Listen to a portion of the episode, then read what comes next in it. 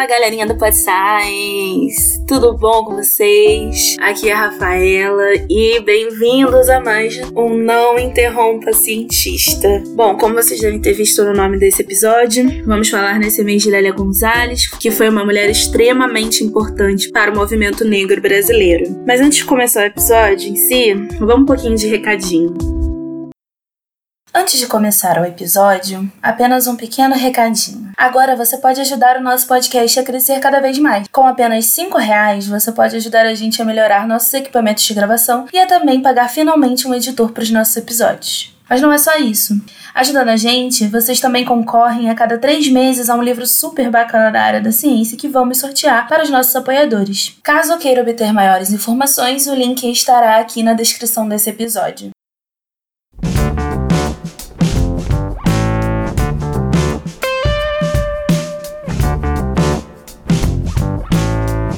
Bom, pessoal, eu gostaria de pedir a vocês um perdão, assim, imenso, gigantesco, na verdade, pelo atraso desse episódio. É, o mês de junho foi um mês muito conturbado para todos nós do podcast. Além de termos que estudar bastante para entregar cada episódio para vocês. Então, vimos que nesse último mês a gente achou que nós não fizemos o suficiente. Então, por isso a gente atrasou um pouco e estamos aqui nesse mês entregando esse conteúdo para vocês. Ah, isso sem contar também que era pra eu ter lançado esse episódio no meio do, do, do mês, mas acabou que eu tive muitos problemas aqui em casa. Ou era com conexão, ou era com luz, enfim coisas que eu precisava para poder gravar. Então foi muito doloroso para mim ver que eu não conseguiria entregar esse episódio para vocês a tempo, já não a tempo em junho e ainda atrasado em julho. Assim, eu espero que esse fato não faça com que vocês desanimem de ouvir a gente, nós estamos tentando fazer o melhor para vocês nesse tempo. Enfim, era isso que eu queria falar para vocês. E também que no mês de junho aconteceu muita coisa, não só com a gente. Nós tivemos também os movimentos Black Lives Matter e o Vidas Negras Importam rolando. E eu deixei o podcast para poder se pronunciar sobre esse assunto aqui no Nick, justamente por conta da importância e porque, infelizmente, essa situação ainda continua todos os dias. Então, mesmo com o atraso do episódio, eu quero deixar aqui a nossa manifestação sobre esse genocídio de pessoas negras diariamente no nosso país e no mundo. Nossa luta para que isso acabe não pode parar até que isso realmente pare de vez.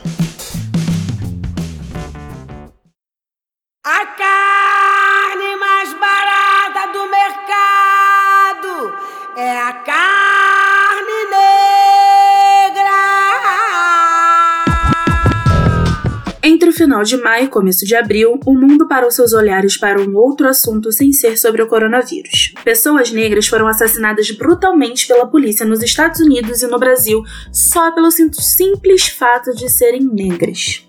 A população resolveu entrar em ação, mesmo sabendo dos riscos à saúde por se exporem ao vírus e foram às ruas. Indignação, revolta, Protestos em meio ao caos da pandemia surgiram nos Estados Unidos, no Brasil e ao redor do mundo. Pessoas negras morrem todos os dias na mão de quem deveria protegê-los, o Estado. Algumas pessoas dizem que todas as vidas importam, mas será mesmo essa a realidade ao nosso redor? Segundo o levantamento realizado pela Anistia Internacional, a cada 23 minutos morre um jovem negro no Brasil. De acordo com o Atlas da Violência, em 2017, a cada 100 pessoas que sofrem homicídio no Brasil, 71 são afrodescendentes. No Rio de Janeiro, estado onde todos nós do Pod Science moramos, das 1.814 pessoas mortas em ações da polícia em 2019, 78% delas eram pessoas negras. Entre elas, 43% tinham entre 14 e 30 anos de idade. O PodScience acredita que a luta contra o racismo precisa ser constante. Com isso, deixaremos linkado na descrição desse episódio um card feito com todas as informações necessárias para o combate ao racismo nos Estados Unidos e no Brasil. Nele você encontra link para petições, doações caso você tenha como doar, documentários sobre o assunto e também formas de como se educar e se tornar uma pessoa cada vez mais antirracista. Deixaremos também dois links de thread no Twitter com petições online sobre justiça à morte de jovens negros nos Estados Unidos e no Brasil. Sim, todas as vidas importam, mas estamos focando agora nas negras porque, aparentemente, nosso sistema judicial não sabe disso. Como diz MC Carol em uma de suas músicas, não existe justiça se o assassino tá fardado. E vamos ao episódio. Existe muita coisa que não te disseram na escola. Cota não é esmola. Experimenta nascer preto na favela para você ver. O que rola com preto e pobre não aparece na TV. Lélia de Almeida nasceu no dia 1 de fevereiro de 1935 em Belo Horizonte, Minas Gerais. Ela era a penúltima de 18 filhos do casal Ursinda Serafim de Almeida e Acácio Joaquim de Almeida, empregada doméstica com ascendência indígena e ferroviário negro. Para sua família, Assim que você terminasse a escola primária, você iria à batalha para ajudar no sustento do resto da família. Porém, com Lélia, que tinha seus sobrinhos como companheiros de infância, a situação foi diferente. A pequena Lélia conseguiu cursar o jardim de infância ainda em Belo Horizonte. Em 1942, aos 7 anos de idade, Lélia e sua família migraram para o Rio de Janeiro por conta de um de seus irmãos mais velhos, Jaime de Almeida, ser convidado para jogar no Clube de Regatas Flamengo. Nessa época, o pai de Lélia já havia falecido em BH. Jaime era jogador de futebol do Clube Atlético Mineiro e foi convidado para o Flamengo por conta de sua atuação. Futuramente, ele se tornaria um jogador muito importante e famoso no Fluminense e no país inteiro. A década de 40 foi uma época que, em parte da oposição à presença de jogadores negros no futebol, começou a mudar. Ainda na infância, Lélia chegou a trabalhar como babá de filhos de diretores do clube em que seu irmão jogava. Essa ocupação era bastante comum naquela época para meninas negras, e uma indicativa de que aquelas mulheres se tornariam empregadas domésticas. Entretanto, ela reagiu muito contra isso, então a levaram de volta para casa. Da infância e juventude, Lélia teve uma trajetória educacional bem sequenciada. Fez o primário, o ginásio, que seria o fundamental de agora, e concluiu o colegial barra científico, que seria o ensino médio, em 1954, aos 19 anos. As disciplinas que ela teve maior destaque foram História e Geografia, além de francês, a qual ela se tornaria tradutora no futuro. Morando no subúrbio e estudando de forma, entre aspas, aplicada, Lélia se afastaria da trajetória de muitas jovens negras e pobres daquela época. E aqui, querido ouvinte, eu queria colocar um parênteses para vocês. Um parênteses para falar um pouco da situação das épocas que eu vou falar e que eu vou comentar aqui, que foram as épocas que a Lélia viveu. Eu vou comentar um pouquinho de uma época pré-ditadura militar, que teve uma época de grande reforma da educação brasileira, teve a Segunda Guerra Mundial, inclusive. Vou falar também da época da ditadura militar, da ascensão dos Estados Unidos como potência mundial e um pouquinho de pós-ditadura militar até os anos 90. Então, Vemos que nós vamos passar por várias épocas diferentes e marcantes, não só para o nosso país, mas também para o mundo. E isso dá para perceber muito, inclusive, ao longo do, da história da Lélia, que a gente vai ver agora a seguir.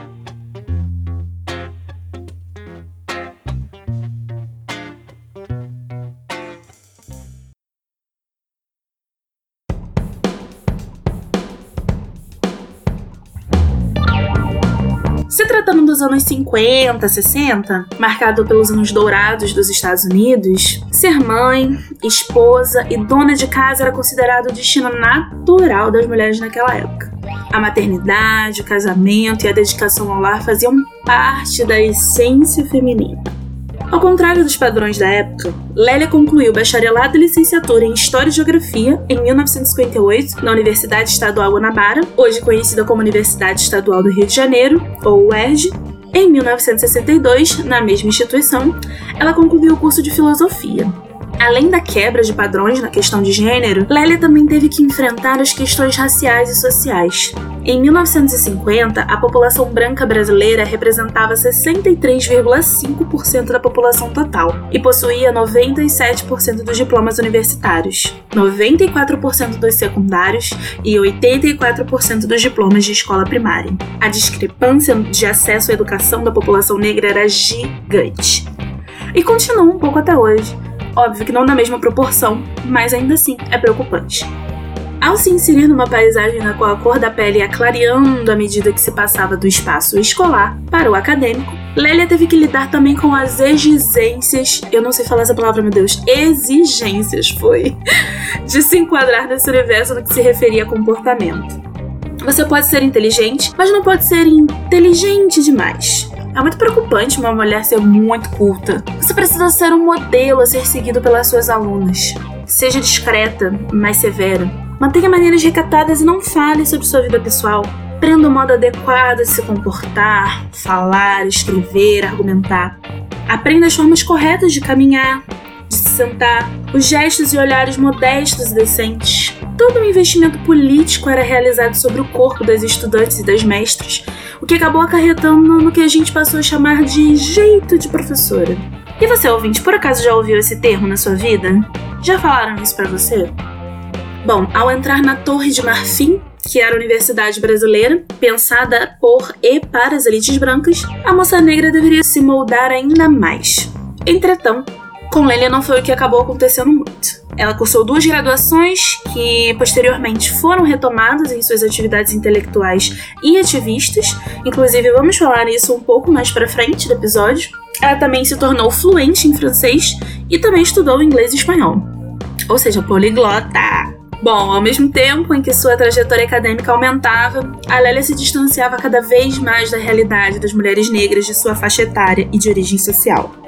De um lado, ela era muito tímida e reprimida, mas de outro, era uma estudante que se destacava. Aquela pretinha legal, como era chamada pelos seus professores na universidade, não pararia por ali. Ela iria bem mais longe. Pela inteligência e conhecimento que demonstrava, tanto em argumentar quanto pela sua capacidade de se comunicar e instigar os alunos e alunas à reflexão, Lélia foi muito bem recebida nas escolas e instituições em que ela dava aulas, principalmente em escolas religiosas e militares, devido ao fato da mescla entre a estudante barra professora, que se conformava aos padrões de comportamento e, ao mesmo tempo, era aquela que se sobressaía nos estudos, reflexões e argumentações. Lembrando, querido ouvinte, que nessa época que ela já lecionava em colégios militares, já se iniciava a ditadura militar aqui no Brasil. Em 1964, Lélia se casou com Luiz Carlos Gonzalez, homem que, segundo ela, foi muito importante em sua vida. Luiz Carlos era um homem branco de descendência espanhola. Logo, uma outra barreira muito grande que Lélia teve de lidar foi com o racismo e forte oposição da família de seu marido ao casamento. Segundo a própria, quando eles souberam do casamento, ela virou a prostituta, a negra suja, e coisas desse tipo. Nessa época, o casamento entre brancos e negros era algo impensável se acontecer e uma concubinagem, uma mistura de concubinato com sacanagem naquela época. Entretanto, ambos continuaram casados até a morte de Luiz Carlos em 1965. Lélia alega que seu marido, interessado em questões políticas, a despertou para um mundo na qual ela vivia afastada. Ela começou a refletir e a questionar sua falta de identidade consigo mesma. E por tamanha importância que seu marido foi em sua vida, ela, em sua homenagem, carregou até a morte seu sobrenome. Nessa década, Lélia também perdeu a sua mãe, em 1967.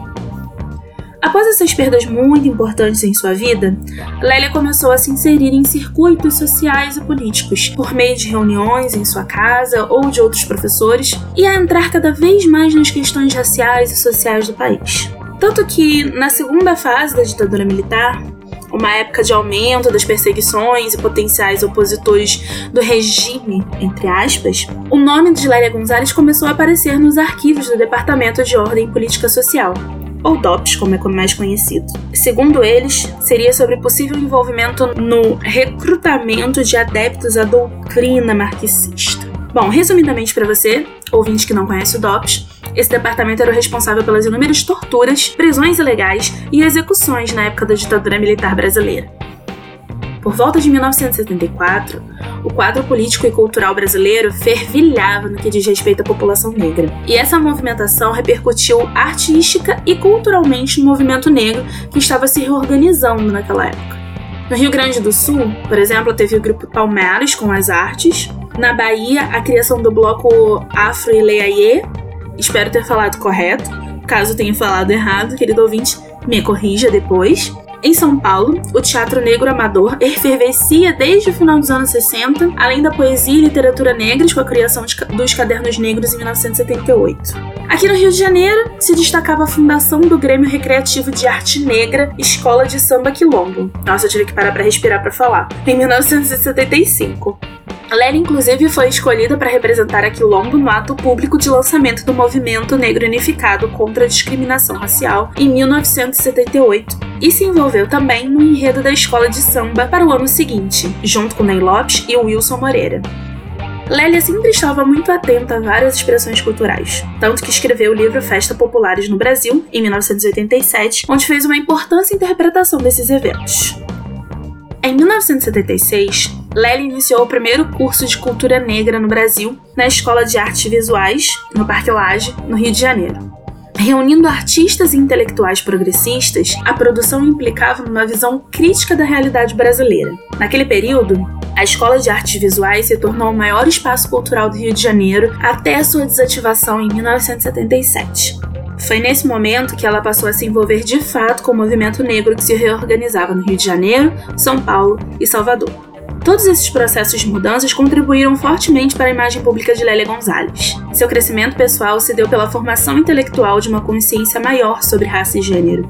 Para ela, sua vida recomeçou por volta dos 40 anos de idade.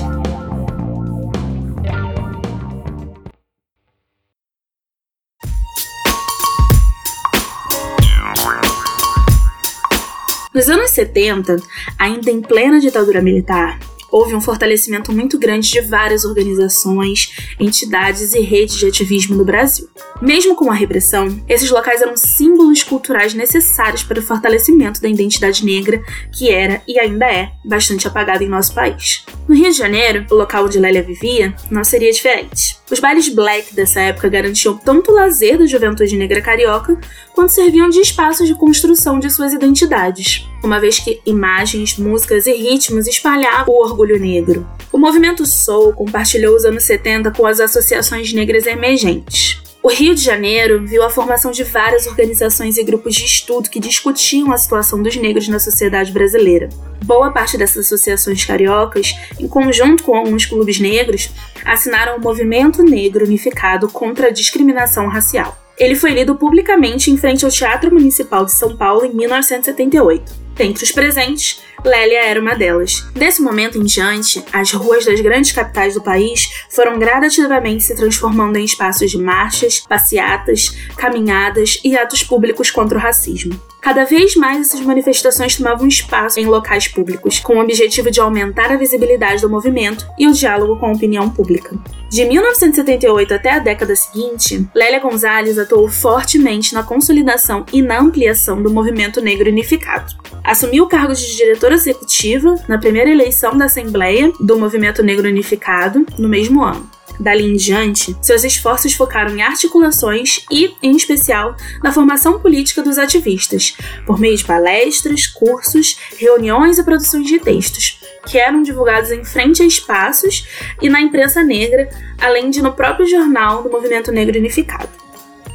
Quanto mais se falava sobre racismo no país, mais perigoso você era para o governo. Em tempos de ditadura, qualquer denúncia de racismo era recebida como tentativa de criar sentimentos, entre aspas, antinacionais. Falar de racismo significava dar vida àquilo que não existia, entre aspas, na sociedade brasileira. Oficialmente, não havia grupos raciais, desigualdades entre negros e brancos e discriminação, muito menos preconceito. Para os generais que comandavam nosso país, nada disso fazia parte da nossa realidade. Parece que o passado está sendo repetido no presente, não é mesmo? Acho que qualquer semelhança de discurso não é mera coincidência. No final da década de 70, apesar de compartilharem as lutas sobre as questões sociais e de raça, muitas mulheres ativistas da época se sentiam desconfortáveis com posturas e comportamentos de seus colegas homens nos movimentos. Machismo, autoridade. Homens controlando fala das mulheres presentes, além de ameaçarem verbalmente e dominar os espaços de decisão. Depois de muitas discussões e do surgimento da necessidade de construção de um grupo autônomo e independente do movimento negro, surgiu, em 1983, na sede da Associação do Morro dos Cabritos, zona oeste do Rio de Janeiro, nasceu o Enzinga Coletivo de Mulheres, eu espero que eu tenha falado o nome certo, tá, gente? Se vocês notarem que eu falei alguma coisa errada aqui, por favor, me corrijam. Mas bom, nasceu em 1983 o N Zinga, coletivo de mulheres, do qual Lélia Gonzalez foi a primeira coordenadora. O objetivo era trabalhar com mulheres negras de baixa renda. Em uma época em que muitos movimentos tinham dificuldade de se aproximar das camadas menos favorecidas da sociedade, o Renzinga alcançou algo singular. A mescla entre mulheres de diferentes posições sociais e a reunião de diferentes experiências diversas de formação. O Enzinga buscava desenvolver, na prática, as categorias de raça, de classe e de sexo. O final da década de 70 foi muito importante também para Lélia no quesito de deslocamento.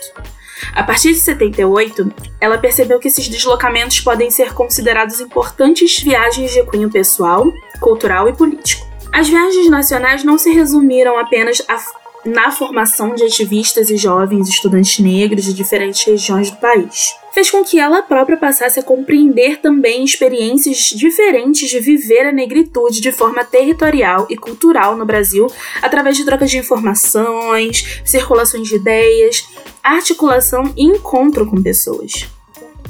Além de viajar para todo o Brasil, Lélia também foi para diversas cidades dos Estados Unidos, vários países da Europa, como Itália, França, Dinamarca e Suíça, vários países da África, como Senegal, Burkina Faso, além também do Canadá, Panamá, Bolívia. Algumas viagens foram de caráter ativista. Outras tinham uma dimensão mais acadêmica, onde ela abordava questões que mais à frente se tornariam seus artigos escritos, mas de qualquer forma, todas elas foram de extrema importância e significância em sua vida. Em 1984, Lélia ajudou na criação de um órgão institucional em que se pudessem discutir e desenvolver ações relativas ao movimento organizado de mulheres. Liderado pela atriz Ruth Escobar, o encontro contou com a presença de diversas lideranças femininas espalhadas pelo Brasil. Assim, em 1985, nascia o Conselho Nacional do Direito da Mulher. A proposta original do Conselho, de acordo com o que está escrito no projeto de lei, número 7.353, de 29 de agosto de 1985, era promover em âmbito nacional, políticas que visem eliminar a discriminação da mulher, assegurando-lhe condições de liberdade e igualdade de direitos, bem como sua plena participação nas atividades políticas, econômicas e culturais do país. Até 1989, Lélia participou ativamente do conselho, atuando nas seguintes áreas: trabalho, comunicação, educação, sexualidade, mulher negra e violência. Lélia também teve uma breve passagem pela política brasileira, se juntou ao PT em 1981 e se candidatou a deputada federal em 1982 pelo partido.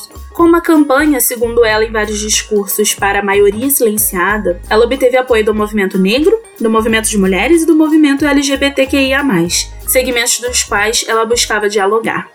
Apesar dos grandes esforços da época, Lélia não conseguiu ser eleita. Entretanto, ela permaneceu no diretório executivo do PT até 1984 e, dois anos depois, deixou o partido. Em 1986, ela ingressou no PDT, dessa vez lançando campanha para deputada estadual.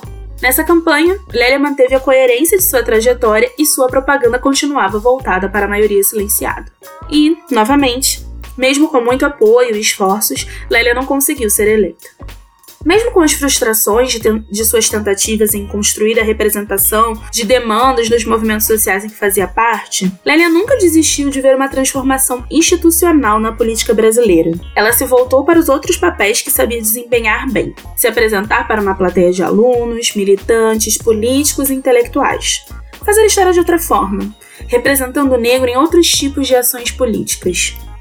Até 1991, a trajetória de Lélia Gonzalez foi de intensa atividade docente, ativista e intelectual. Porém, nos últimos tempos, ela passou por um processo de reflexão pessoal que, somado aos problemas de saúde, a fez diminuir um pouco seu ritmo das atividades. Em 1992, depois de muita insistência de sua família, Lélia descobriu que possuía diabetes mellitus, pelo seu estado começar a ficar cada vez mais debilitado, muitas pessoas que achavam até que ela poderia estar com AIDS começaram a se afastar dela. Gostaria de acrescentar mais um parêntese aqui, querido ouvinte, que na década de 90, pessoas HIV positivas ou pessoas com AIDS ainda eram um grande tabu. Se vocês quiserem que a gente comente um pouquinho dessas coisas que eu abri vários parênteses nesse episódio, manda um e-mail pra gente, podsciencepodcast.gmail.com, que a gente pode fazer algum episódio só focado nesse tema. Bom, essa incompreensão e afastamento de pessoas que estavam e podiam ser próximas da Lélia na época acabaram atingindo ela muito forte naquela hora difícil. No esforço de retomada dos seus planos, Lélia começou seu doutorado em antropologia na Universidade de São Paulo, conhecida também como USP, demonstrando a sua vontade de se aprofundar em estudos na interpretação da cultura brasileira.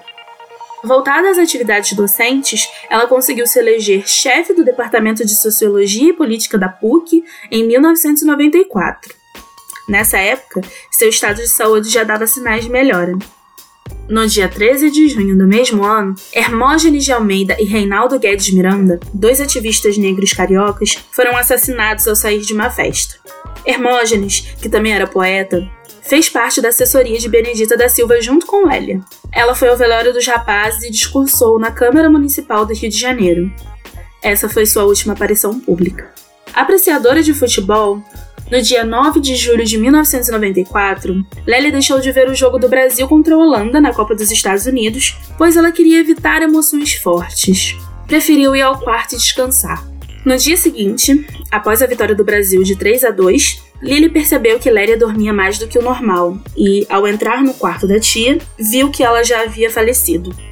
Assim como sua mãe e alguns irmãos, Lélia faleceu aos 59 anos de infarto do miocárdio. Ela foi enterrada no cemitério do Catumbi, no Rio de Janeiro.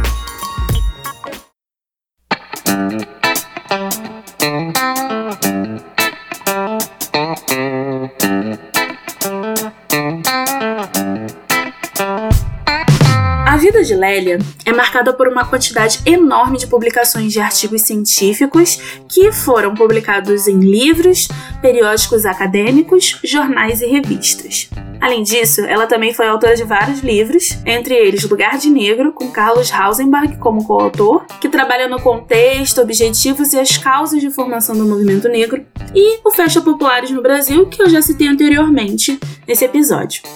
E essa produção foi crescendo cada vez mais ao passo que se tornou uma, fi uma figura pública convidada a escrever e falar sobre tais temas ligados a negros, mulheres, racismo e sexismo. E a forma como ela escrevia também é muito diferente do que vemos geralmente em textos e artigos científicos. Assim como no jeito popular de se falar, ela abusava super da economia linguística nos seus textos. Além de pesquisadora e autora de livros, Lélia também traduziu do francês para o português três livros que foram utilizados em cursos de filosofia pelo país: o Curso Moderno de Filosofia, Compêndio Moderno da Filosofia e História dos Filósofos ilustradas pelos textos. Não sei se esses livros ainda são importantes para a formação de filósofos hoje, mas se você, querido ouvinte, souber, manda um feedback pra gente. Bom, já na sua formação como ativista, apesar de já ter citado algumas coisas acima, eu decidi montar uma listinha com todos os feitos. De 1976 a 78, Lélia foi membro da assessoria política do Instituto de Pesquisas das Culturas Negras no Rio de Janeiro. De 1978 a 1982, ela foi membro da Comissão Executiva Nacional do Movimento Negro Unificado. De 1981 a 1984, ela foi membro do Diretório Nacional do PT e militante do PT até 1986. Foi candidata a deputada federal pelo PT em 1982 foi fundadora e coordenadora do Colegiado Nzinga, ou Coletivo de Mulheres Negras do Rio de Janeiro, em 1983. De 1983 a 1984, ela foi assessora política da vereadora Benedita da Silva. De 1985 a 1989, ela foi membro do Conselho Deliberativo do Conselho Nacional dos Direitos da Mulher. E, em 1986, foi candidata a deputada estadual pelo PDT. Além desses feitos políticos, Lélia também recebeu o título de uma das 10 mulheres do ano, concedido pelo Conselho Nacional da Mulher Brasileira. Junto a isso, ela também foi indicada para o Ministério da Cultura em 1985. E bom, gente, vocês podem estar se perguntando por que, que eu decidi falar da Lélia aqui, né? Eu decidi falar sobre a Lélia aqui no Pod Science porque, mesmo sem ela ter sido pioneira, é, quando se trata de falar sobre o respeito das condições específicas de exploração, de subordinação em que as mulheres negras eram submetidas nessa época, ela foi uma das autoras que mais debateu esse assunto e dedicou boa parte da sua vida para construir um pensamento crítico que explicasse justamente as causas socioculturais e econômicas que criavam um contexto de desigualdade de raça, sexo e classe aqui no Brasil. Quando se trata de feminismo, a Lélia também foi uma das pioneiras a apontar que questões de raça e classe também devem ser debatidas entre os ativistas. A Lélia chamava muito atenção para o fato de que as, pessoas, que as próprias mulheres brancas, que tanto lutavam contra a opressão, eram também opressoras. O motivo seria justamente por manterem, de certo modo, as desigualdades de raça na sociedade brasileira. Lélia foi imigrante e viajou boa parte do Brasil. Oriunda das classes mais populares, ela cresceu socialmente e, quando quis e foi preciso, se deslocava para onde viviam as classes mais favorecidas. Ao mesmo tempo, ela também lecionou universidades públicas e privadas, frequentadas pela classe média e alta.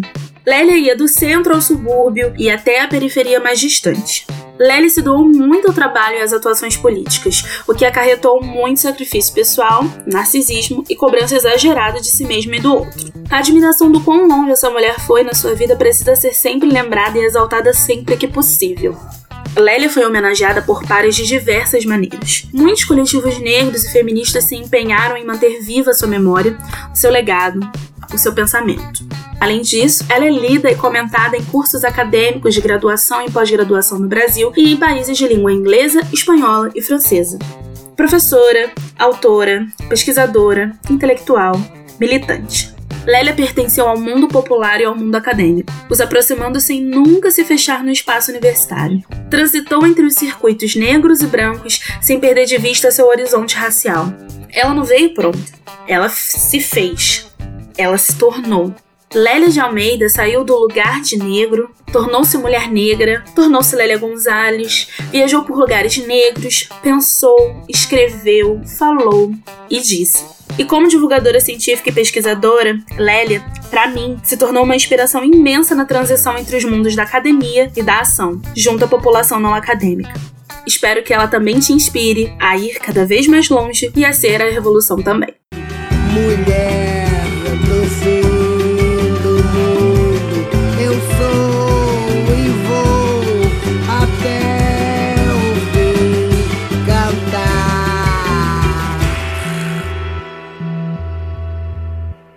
Bom, pessoal, eu espero que vocês tenham gostado do episódio. Queria pedir muitas desculpas novamente do fundo do meu coração por esse mês lá com o Nanopod Science, que foi mês passado, e também porque eu demorei mais do que eu pensava que ia demorar para postar esse episódio, né? Eu não tava esperando os problemas que eu ia ter de luz, de energia aqui em casa, de gravação também, eu tive muitos, mas tá tudo resolvido. O episódio tá aí, e eu espero que vocês tenham gostado. Por fim, eu queria deixar bem claro aqui que eu sou uma mulher branca e infelizmente devido a esses muito, muitos problemas de conexão e luz que eu tive na produção desse episódio, na verdade foi solucionado recentemente, não espero não ter mais. É, eu preferi não chamar uma mana preta para construir comigo esse nick justamente porque eu já estava tendo muitos problemas. Então, acrescentar mais uma pessoa, eu acredito que poderia acabar atrasando cada vez mais. Então, eu preferi fazer esse roteiro e gravar esse episódio sozinha. Mas se você Mana Preta que está me ouvindo e achou que eu falei alguma besteira, falei algo indevido ou errei em alguma das minhas informações, por favor, me avise. Que eu vou corrigir o mais rápido possível nas nossas redes sociais ou até mesmo no próximo episódio, dependendo do quão grave ou do quão close errado eu fui. Então vocês podem me mandar mensagem é, através das nossas redes sociais. Nós somos arroba em todas elas. Ou então mandar um e-mail pra gente podsciencepodcast.gmail.com. As informações para a construção desse episódio, eu me baseei completamente em um livro que eu achei na Amazon, que é uma biografia da Leila Gonzalez. Eu vou deixar, inclusive, na descrição do episódio também o link, junto com as informações anteriores que eu falei também, né, do Black Lives Matter, do Vidas Negras Importam, caso vocês também queiram adquirir esse livro. A pesquisa é, realizada para a construção do livro foi bem grande, pelo que eu notei nas referências dele, então eu achei interessante utilizá-lo como base para a montagem do roteiro desse episódio. Então é isso, pessoal. Um web beijo, um web abraço e até o próximo episódio. E nem venha me dizer que isso é vitimismo. Não bota culpa em mim pra encobrir o seu racismo. E nem venha me dizer que isso é isso é isso é.